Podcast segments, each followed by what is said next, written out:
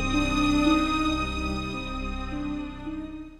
今年五十六岁的梁广全是广东省连江市石岭镇人，年轻时候学过功夫，当过镇上的民兵教头，性格非常强势。他的儿子梁晓峰从小在父亲的羽翼下长大，习惯了父亲为他遮风挡雨，性格一直相对弱势。二零一二年春节后。在深圳一家游戏公司工作的梁晓峰，和在广州一家服装厂工作的黄墨相识。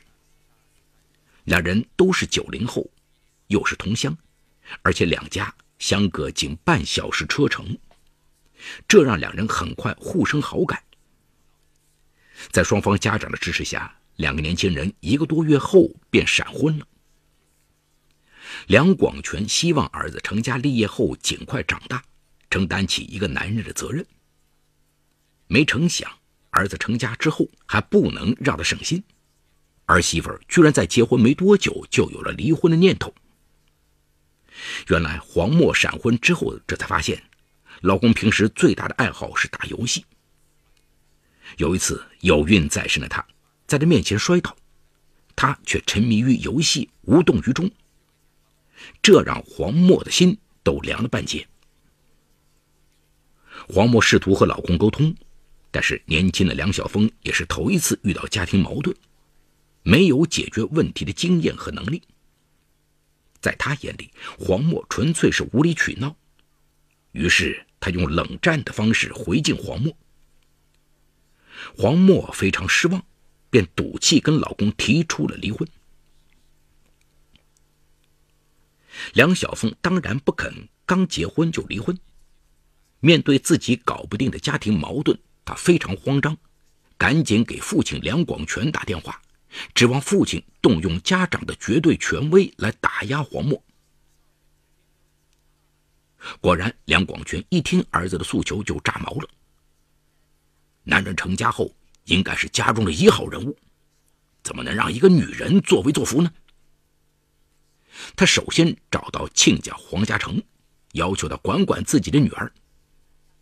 黄家成当然非常重视此事，赶紧给自己的女儿打电话，絮絮叨叨地教育她：“你结婚之后就是大人了，不能再耍小孩脾气，一定要与公婆、丈夫搞好关系，否则我们做父母的怎么能放心呢？”黄默接到父亲的电话，有些惶恐。她原本以为这是自己和老公两个人的矛盾，现在。把自家父母都牵扯进来，他的心情非常复杂。为了不让父母为自己操心，他强打精神说：“爸爸，你放心吧，我们只是闹点小别扭而已。哪个小家庭没有磨合期呢？过了这个磨合期，也许就会好一些。”此后，他没再提离婚的事儿，觉得当务之急是把小孩生下来，兴许到那时候。丈夫的表现就会有所好转。黄默在家安心养胎，于二零一三年初生下一个女儿。可夫妻俩的关系并没有因为孩子的到来得到改善。女儿出生后，梁晓峰和黄默都没有带孩子的经验。为了照顾这个每隔两小时就要吃要拉、哭闹不休的小生命，他们辞掉工作，回到老家连江。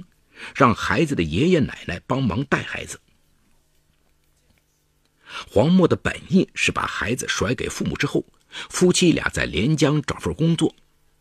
可梁晓峰每天就在家中打游戏，没时间关心妻子和女儿。黄默心烦不已，又开始跟老公冷战。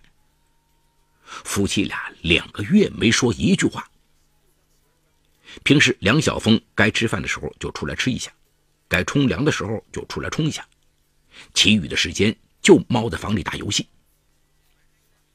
更让黄默闹心的是，夫妻俩都没有工作，平时生活费都得向公婆伸手。一次，黄默来例假，身上连买卫生巾的钱都没有，向丈夫要，可丈夫也没钱。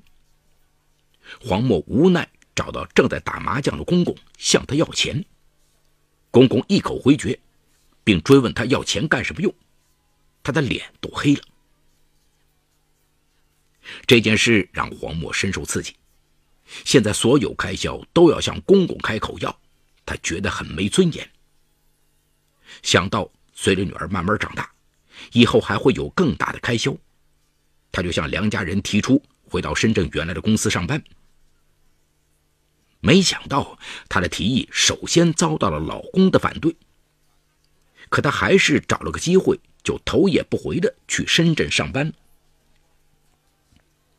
梁晓峰没办法，只得再次求助于父亲，指望父亲再次妙手回春，用家长的威严打压黄墨。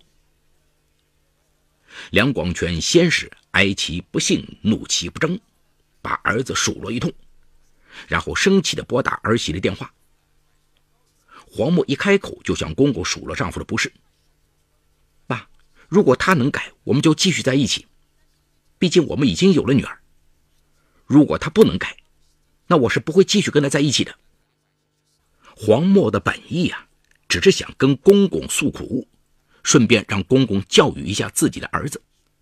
不料梁广全一听这话就火冒三丈，还放出了狠话：“莫妹呀，我跟你说，我是个要面子的人，你这么一闹，离家出走，我这张老脸挂不住啊。但凡有人的地方。”我都不好意思凑上去说话了。你要敢跟我儿子离婚，咱丑话说在前头，今后不管你飞多高，我都会把你拉下来。黄墨一听，非常生气的挂了电话，从此也懒得再接公公的电话了。梁广全打不通儿媳的电话，更加生气，他故伎重演，又跑到亲家的家中诉苦。要求亲家好好管管自己的女儿。可这一回，亲家不肯买账了。黄家成不高兴地说：“我女儿出去挣钱养家，这还有什么错吗？”梁广全恼羞成怒，跟亲家吵了起来。可黄家成回敬说：“孩子们的事儿，归根结底要由孩子们自己解决。依我看，我们做长辈的就不要再给他们添乱。”梁广全铩羽而归。这思来想去啊，决定亲自到广州约谈儿媳。可是等他风尘仆仆的赶到广州，黄墨却避而不见。梁广全在广州住了两天，碰了一鼻子灰，只得悻悻而归。他到家之后，儿子对他说：“既然黄墨去深圳工作了，那我也去深圳工作算了。”看到儿子无比失落的表情，他有点心疼，对儿子说：“我要找黄墨的娘家交涉，孩子还这么小，黄某就这样跑了是不行的，我要向他娘家要人。”但是令梁广全生气的是，无论他如何与亲家交涉，亲家的态度却始终不友好。亲家母甚至说：“我女儿嫁到你们家，是从你们家出走的。”我也不知道她受了多大的委屈才会出走的。梁广全感觉与亲家母说不通，最终还是应该与儿媳沟通，便再次拨打儿媳的电话。可是儿媳不愿意接他的电话了。更令他大惊失色的是，儿媳看到他总是打来电话，索性把手机号也给换了。他联络不上儿媳，感觉非常焦虑。如果儿媳就此失联，儿子肯定会受到情感上的打击，孙女儿也将拥有一个没有母爱的童年。他只得再次上亲家的门，要求亲家说出黄墨的新手机号码。可亲家却众口一词地说：“我们也不知道他的新手机号码。你越是这样闹，他越是不敢告诉我们新手机号码。”梁广全怒从心头起，恶向胆边生，决定狠狠地教训一下亲家。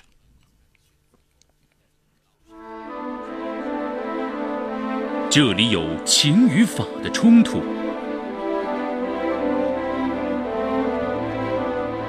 这里有生与死的考验。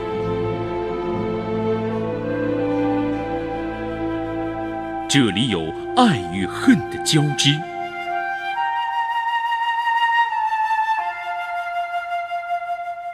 这里有黑与白的较量。法治故事。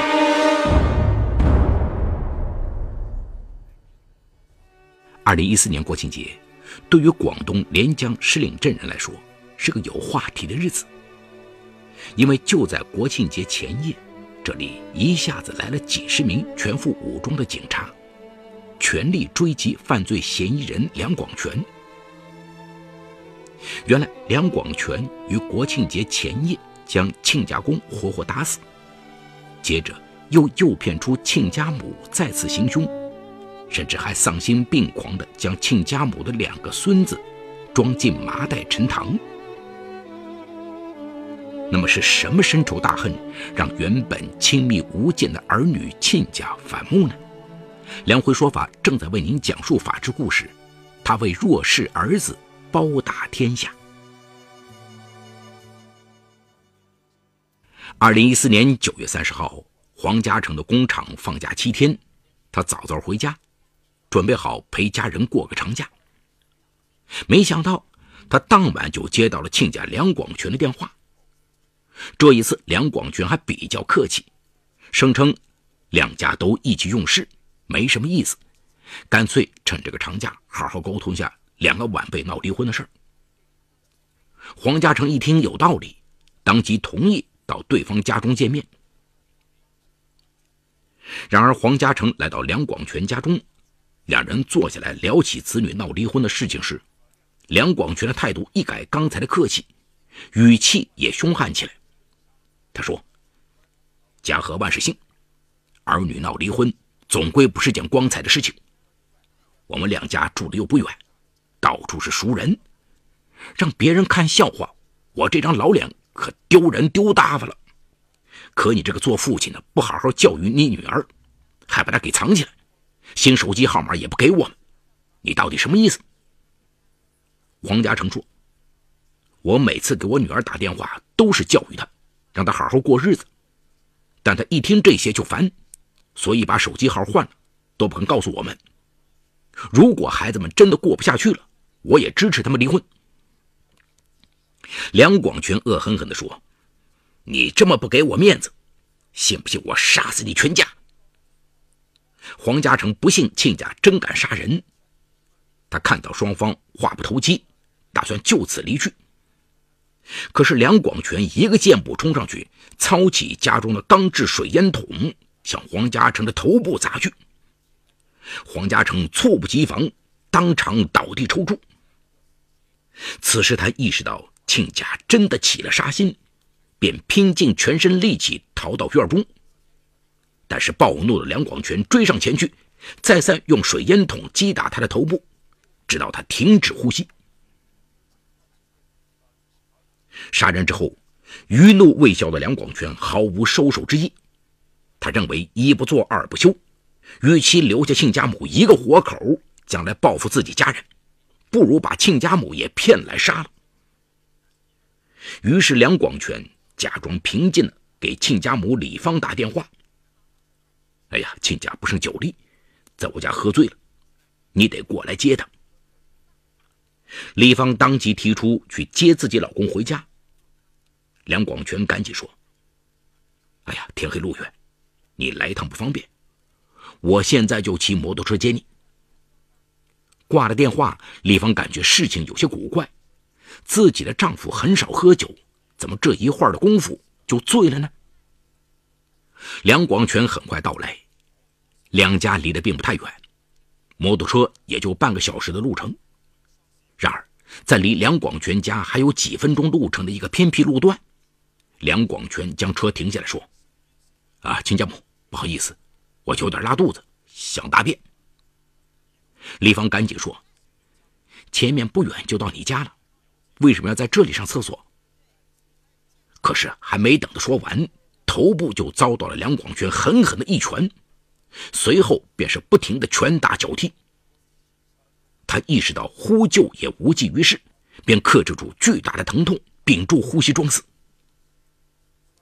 梁广全确认亲家母没有了呼吸之后，并没有离开，而是翻走他身上的家门钥匙，返回亲家母的家中，将亲家母九岁和三岁的两个孙子装入麻袋，沉入水塘中。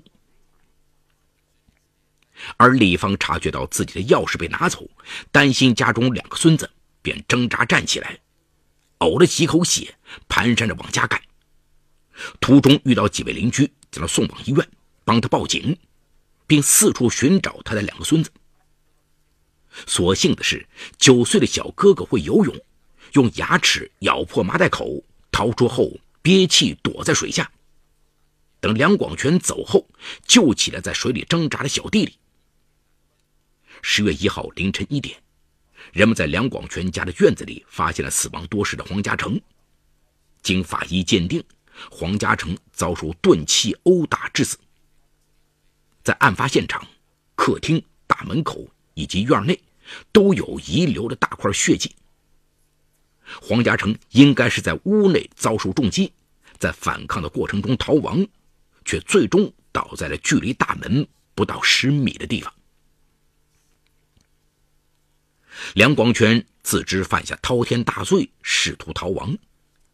但事发的第二天就被警方抓获归案。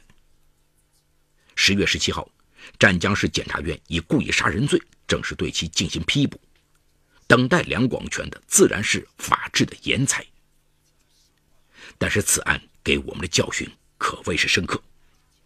作为长辈，一个强势的父亲试图为弱势的儿子包打天下，岂不知家不是讲理的地方，是讲情的地方，暴力。并不能化解矛盾，只有慈悲才能化解矛盾。晚辈的不和，竟演变成了父辈之间的仇杀，足以令天下儿女反省沉思。好，故事说到这儿就告一段落。这个故事啊，真是令人匪夷所思啊！梁广全的法治观念淡薄到了极点。为了处理儿子儿媳之间的矛盾，竟然残杀亲家，罪行令人发指。从法律上讲，梁广全故意非法剥夺他人生命，其行为无疑已经构成故意杀人罪，自然应当承担他要负的刑事责任。故意杀人罪属于侵犯公民人身权利罪的一种，是我国刑法中性质最恶劣的少数犯罪之一。必须从重从快严惩。我国刑法第二百三十二条规定，故意杀人的，处死刑、无期徒刑或者十年以上有期徒刑；情节较轻的，处三年以上十年以下有期徒刑。纵观本案，梁广全先是将亲家公活活打死，接着又诱骗亲家母再次行凶。幸亏亲家母装死躲过一劫。梁广全。甚至还丧心病狂地将亲家母家的两个孙子装进麻袋沉塘，他的行为性质显然十分严重，应当从重处罚。从案情来看，他将面临死刑的处罚。此案的发生虽然属于偶然的小概率事件，但教训十分深刻。作为长辈，一个强势的父亲试图为弱势的儿子包打天下。岂不知，这个家呀，不是讲理的地方，是讲情的地方。暴力并不能化解矛盾，反而只会带来更大的互相伤害，带来更大的悲剧。年轻夫妇之间的小矛盾，只能靠他们自己去面对和解决，而长辈并不适合强势介入。毕竟现在是现代文明社会，不像旧社会那样婚姻是包办的。家长的权威大于一切。何况在本案中，梁家的错误明显要大于黄家的错误。首先，梁广全的儿子梁晓峰对婚姻不负责任，整天沉溺于打游戏，而不去承担家庭责任，这是导致这对年轻夫妻婚姻出现危机的导火索。而后事态的一系列发展都与此有关。而梁广全以强势家长自居。屡屡打压儿媳的做法，非但没有起到好的效果，反而适得其反，让双方的矛盾越来越深，直到儿媳离开。但即使是这样，事情也没有坏到不可收拾的地步。万万让人想不到的是，梁广全竟然会为了所谓的家长的面子，对黄家动了杀心，残忍地实施了报复行为。